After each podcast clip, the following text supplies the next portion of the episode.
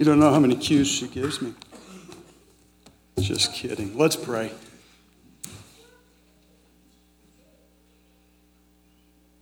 Father, we have, have sung praises to you. We have sung songs that, that confess our inadequacy, our unworthiness, and yet songs that remind us of the gospel of grace that meets us in our unworthiness, that brings us to you, that allows us the, joy of knowing you and serving you. Father, thank you for this, your word. Now, as we approach it, I pray that we would receive it gladly, that we would apply it willingly in our lives, that you might receive glory from the lives we lead, and that your kingdom might grow as a result of our witness for you. And so meet us in your word, instruct us by your Spirit. In Jesus' name, amen. Well, we come today to the end of our brief series in the book of Proverbs, and I hope that we have come to see that, that wisdom from a biblical perspective has very little to do with IQ and has a great deal to do with decision making. And the idea behind biblical wisdom is that we get better at it as we practice it.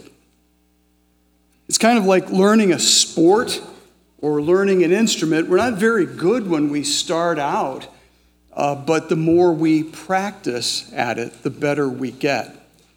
Uh, Pablo Casals, uh, great cellist, uh, died at the age of 93 and uh, 96, and, and up until the end of his life, daily he practiced the scales.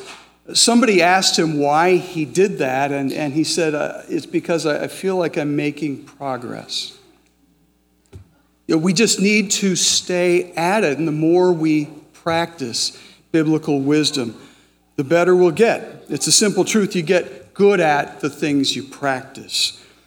It's like that with wisdom. We all start out simple, as uh, the book of Proverbs calls, calls us the simple. Uh, the CSB translates that inexperienced. That's where we start out.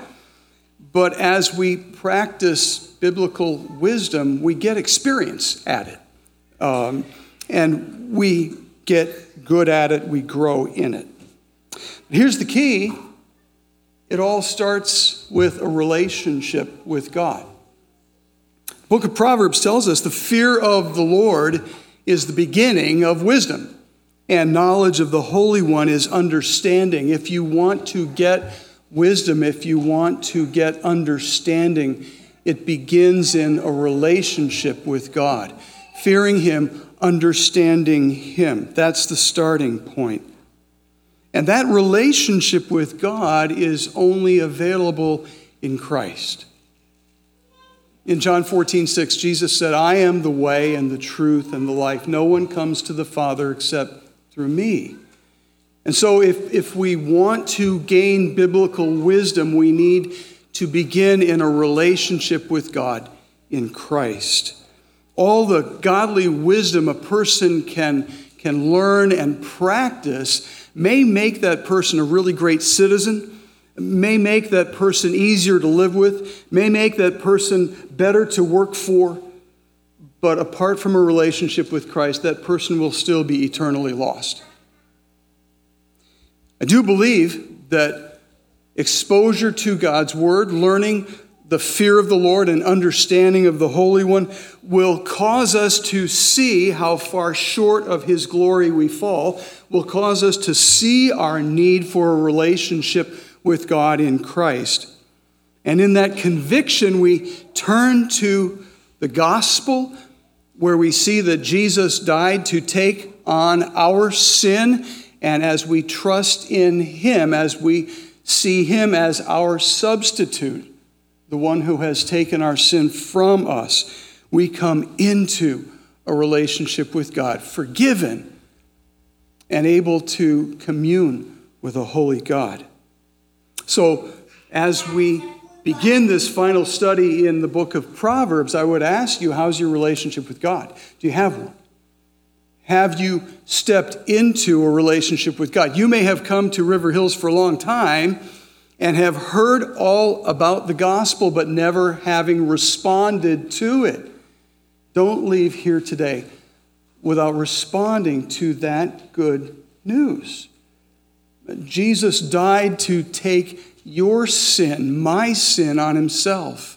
It's paid in full. All we need to do is receive that gift. To say, Lord Jesus, I want to respond to this gracious offer of yours see you as my substitute and step into a relationship with the Father. Do that uh, today.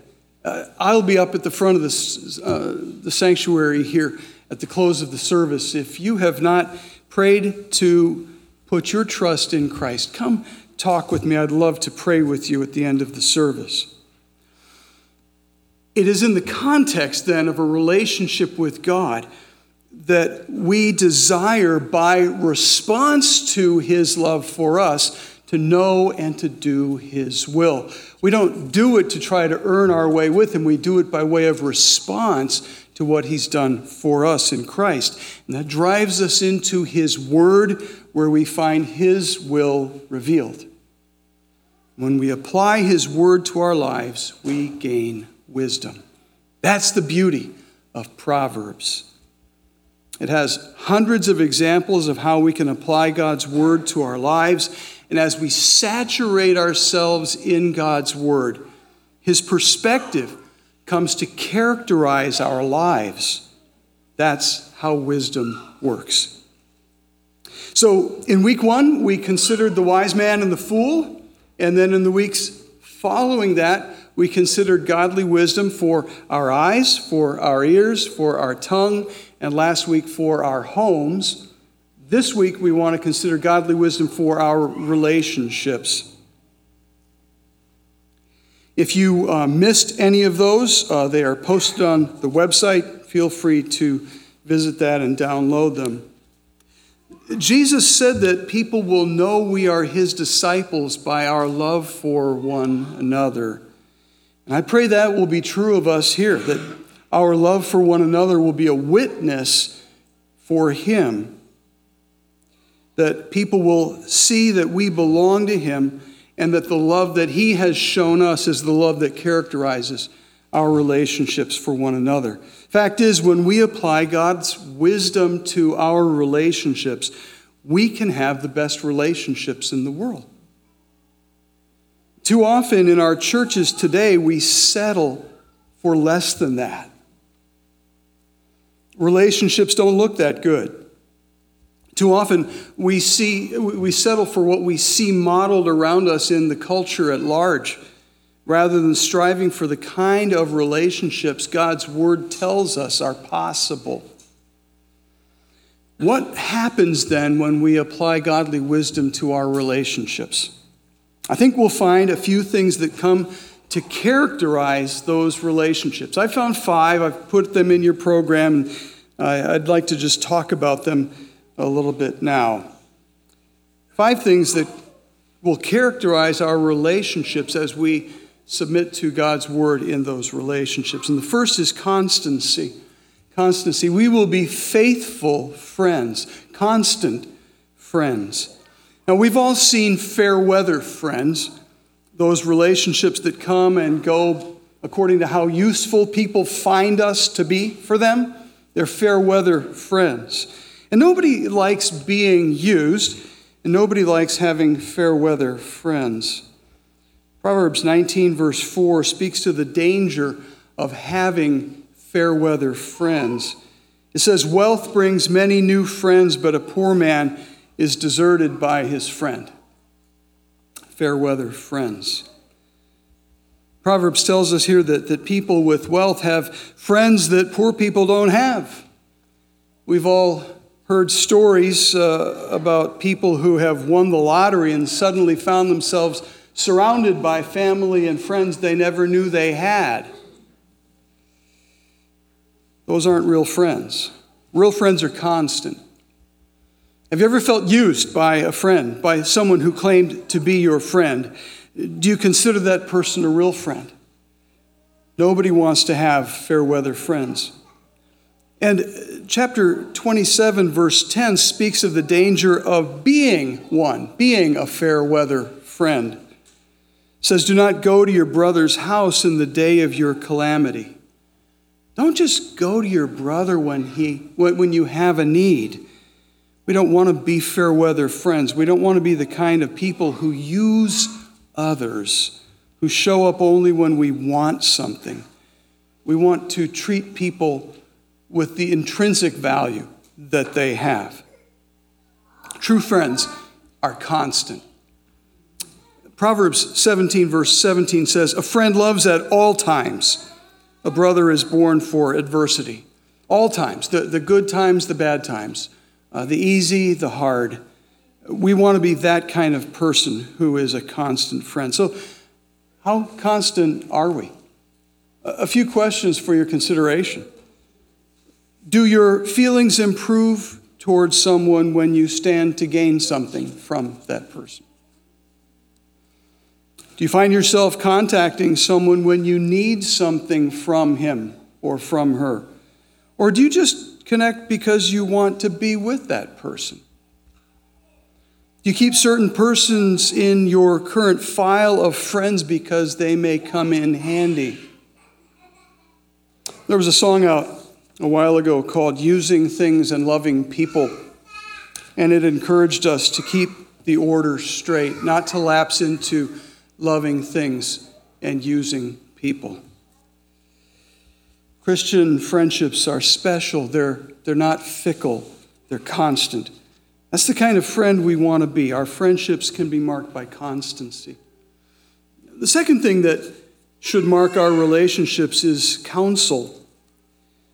Uh, we read earlier uh, from 1 Samuel chapter 23 about a really low point in David's life. He was on the run from Saul. Saul wanted to kill him. And at that low point, Saul's son, David's friend Jonathan, came to him. And verse 16 of 1 Samuel 23 says Jonathan, Saul's son, rose and went to David at Horesh and strengthened his hand in God. He strengthened his hand in God. The NIV says, He helped him find strength in God. Or the CSB says, He encouraged him in his faith in God. That's what a uh, faithful friend will do. He will turn him to God, he will give godly counsel. Godly counsel is encouraging Proverbs 27, verse 9 says, Oil and perfume make the heart glad, and the sweetness of a friend comes from his earnest counsel. A true friend gives good counsel, points someone back to God. And that's encouraging. And what's more, we want to hear it because it comes from a true friend, from someone who knows us and cares enough to point us to God's Word. Godly counsel is not only encouraging, it's also sharpening. Chapter 27, verse 17 says, As iron sharpens iron, so one man sharpens another. Do you have any friends who sharpen you? It's a good, good gift from God to have friends who will do that. People who will help you become a better, sharper instrument for God. I'm not talking about people who have all the answers. My sharpening friends are mostly ones who ask good questions. And when a friend gives counsel, we need to be sure we're open to hearing it. One of the most significant themes in Proverbs is that we need to listen to one another. When we consider godly wisdom for the ears, I said the first duty of the wise is to listen. Make room for godly counsel. So when you receive counsel, be sure you're really listening. It's the mark of wisdom. And when you give counsel, Make sure it points to God. Be sure it's intended to encourage and to sharpen. Our relationships can be marked by godly counsel. So, a couple questions. One is Do you give good counsel? One way to know that is do people ask you for your advice? Another question is Do you receive counsel well? Even counsel you didn't ask for.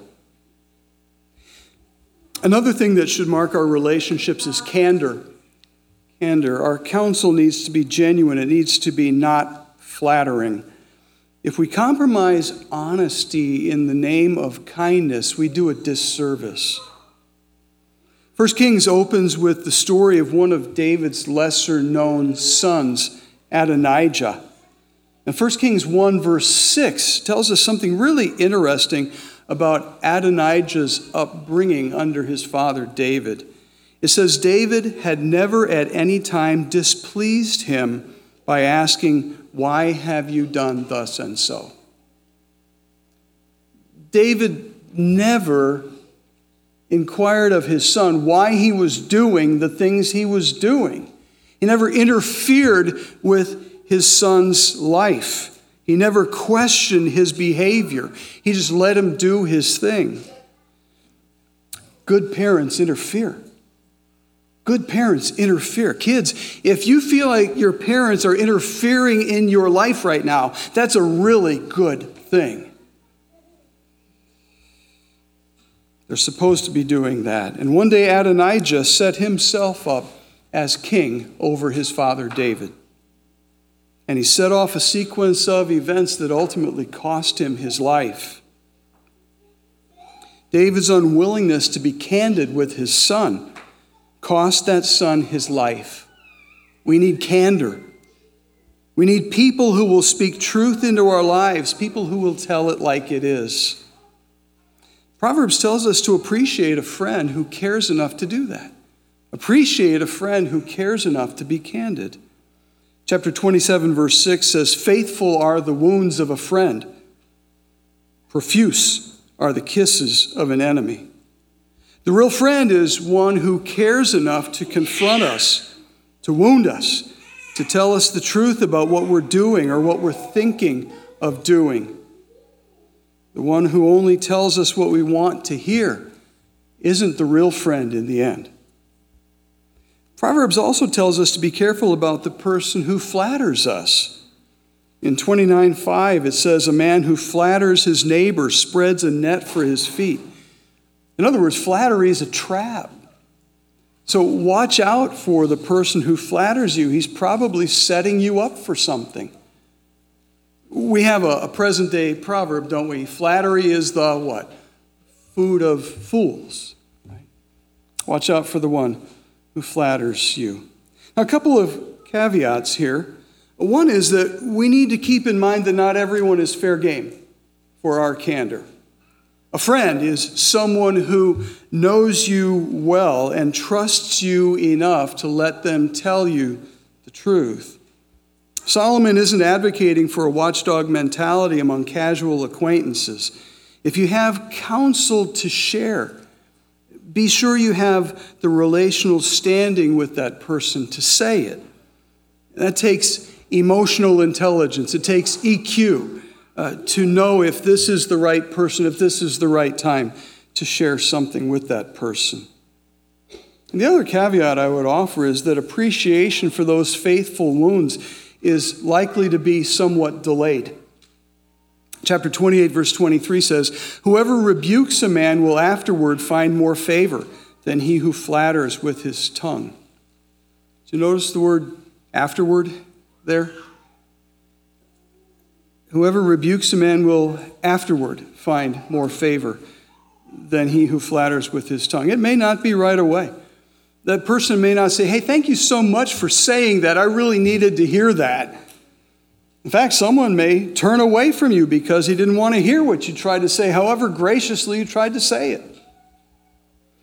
But I think we've all had people come back to us and say, You remember what you said back when? You were right. Thanks for the having the guts telling me what I needed to hear, but didn't want to hear. So, our relationships need to be marked by candor. A few questions. Do you care enough to tell someone the truth, even though it may not be popular at the moment? Is your counsel genuine, or do you tell people what you think they want to hear? Are you wise in how you give it? And when someone cares enough to be candid with you, do you receive it well? Another thing that should mark our relationships is care.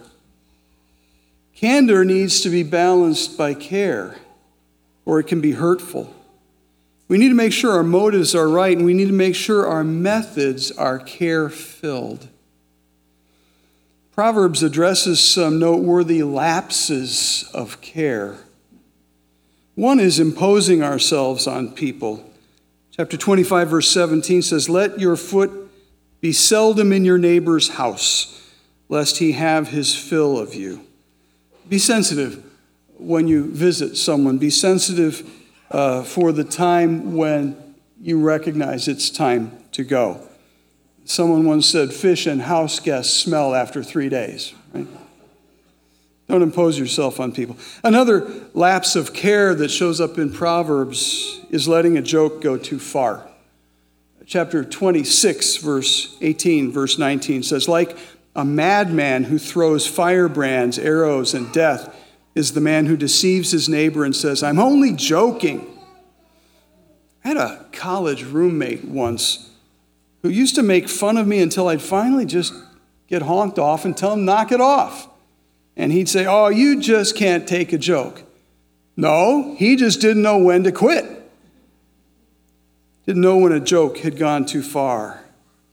Don't let a joke go too far. Another lapse of care that shows up in Proverbs is saying the right thing but at the wrong time.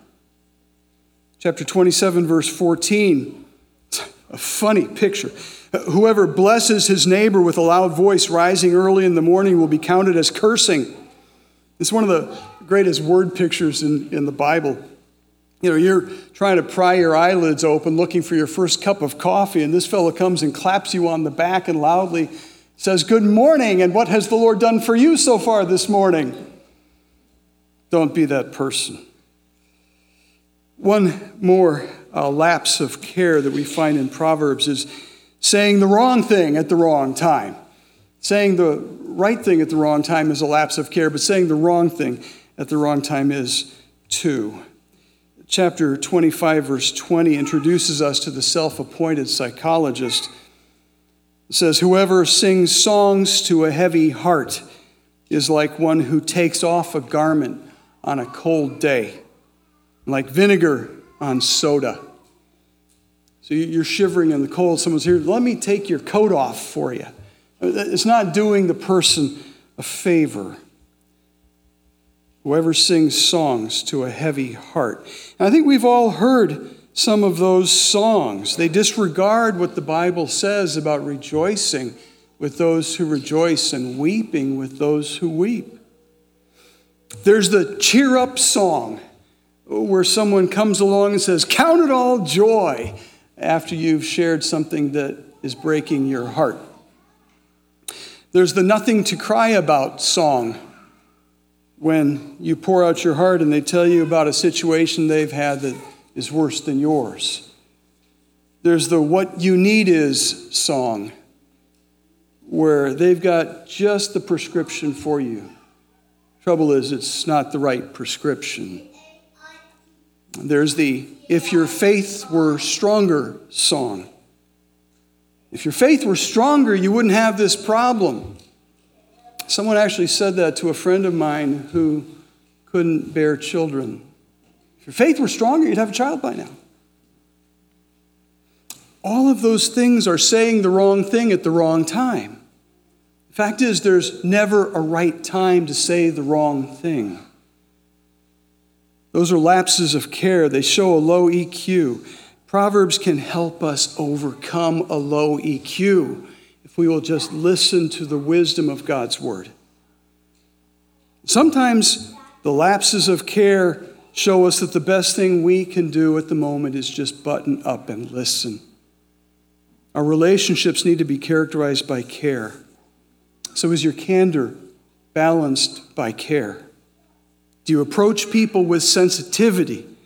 Or do you just impose your agenda on them, impose your solutions on them? Do you consider the need of your friend ahead of your own need to express your opinion? let's have our relationships marked by care. One last thing that should mark our relationships is confidentiality. In World War II, they used to say loose lips sink ships, right? And loose lips also hurt friends. Have you ever shared a deep hurt with someone and later gotten a phone call from someone else saying, How are you doing? I heard what happened to you. I'm praying for you. How likely are you to share something with that first person again? They have violated your confidence, passing what you shared with them on to someone else. Nothing undermines a relationship faster than someone who can't keep a confidence. Chapter 11, verse 13 says, Whoever goes about slandering, and in the NIV, that word is gossiping. Uh, the idea behind the Hebrew word there is being a talebearer, someone with a, a juicy bit to pass along. Whoever does that reveals secrets, it says, but he who is trustworthy in spirit, by contrast, keeps a thing covered. Or, chapter 17, verse 9 says, Whoever covers an offense seeks love, but he who repeats a matter separates close friends. But we say, well, Christians don't gossip, right? We just share prayer requests, we share concerns. We want people to be able to pray uh, with um, more uh, information. We need to make sure we're not just making excuses for gossiping when we share things. on a personal note, I have sat in on most of the search team meetings since I've been here. I'm really proud of your pastoral search team. They have had a ton of confidential material entrusted to them, and they have kept those confidences well. I'm also proud of your elders. They are trustworthy men who keep confidences. And that's hard to do, especially when people want information from you, and especially in an environment where people may not trust their leaders all that much. Sometimes you have to put up with people who will think less of you when you don't give them the information they want. If you keep your confidences, though, in the end, they will think more of you for having done the right thing. Our relationships need to be marked by confidentiality. A couple questions then. Do you keep confidences? And one, would, one good way to measure that is do people trust you with confidential things? Those are some things that I've found in the book of Proverbs that should mark our relationships constancy, counsel, candor, care, confidentiality. When we apply God's wisdom to our relationships, a couple things happen. One is that our individual relationships become all they were meant to be. But second, the church becomes all that God has intended it to be as well. And I would urge you don't settle. Don't settle for what you see in the culture around you. It takes so little to go beyond what the culture can do. Apply godly wisdom to your relationships. We can have the best relationships in the world. So, what do we do with this message? What do we do with this whole series in the book of Proverbs? This is not a new legalism that we need to embark upon the lists of points that I have offered to you in these sermons aren't just lists of things for you to tape to your refrigerator door and try to live up to. They are simply ways of organizing some of the themes in this wonderful book of wisdom literature called Proverbs. They describe what your life will look like if you're living according to godly wisdom. How do you get godly wisdom? It begins in a relationship with God in Christ. And in the context of that relationship, we gain exposure to His Word.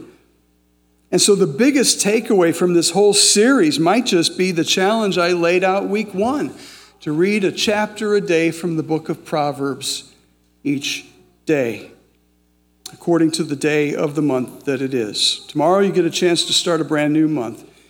What happens when you do that? Themes emerge. You see the value of listening. You gain insight into people's character. You learn to guard your tongue and a host of other things. And slowly, over time, as you immerse yourself in God's Word, His character begins to characterize your life. If you haven't taken up the challenge yet of reading a chapter a day, I'd urge you to get started tomorrow with a brand new month. Make it a habit. Watch God work in your life as His Word transforms your thinking, and you'll find your life transformed by the renewing of your mind so that you may discern what is the will of God, what is good and acceptable and perfect. Would you bow with me and pray?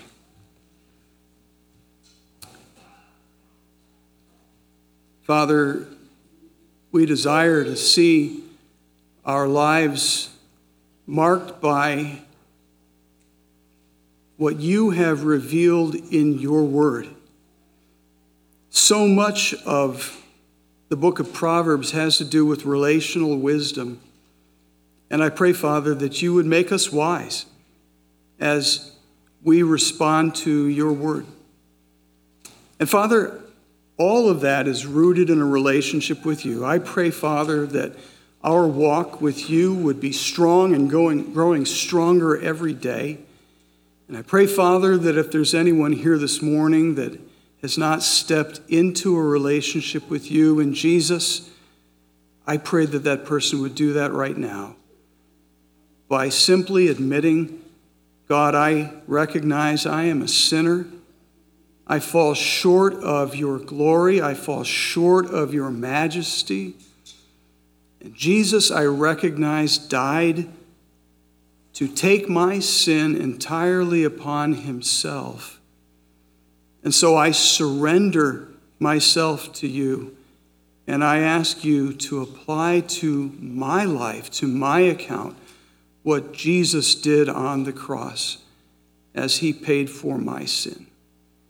So, would you come into my heart and live in me by your Holy Spirit? Transform me from the inside out, that my life might reflect your glory and become a living testimony to what you do in the life of someone who recognizes his or her sin and surrenders our life to you.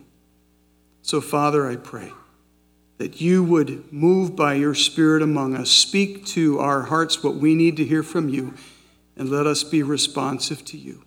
For your honor and glory, in Jesus' name. Amen.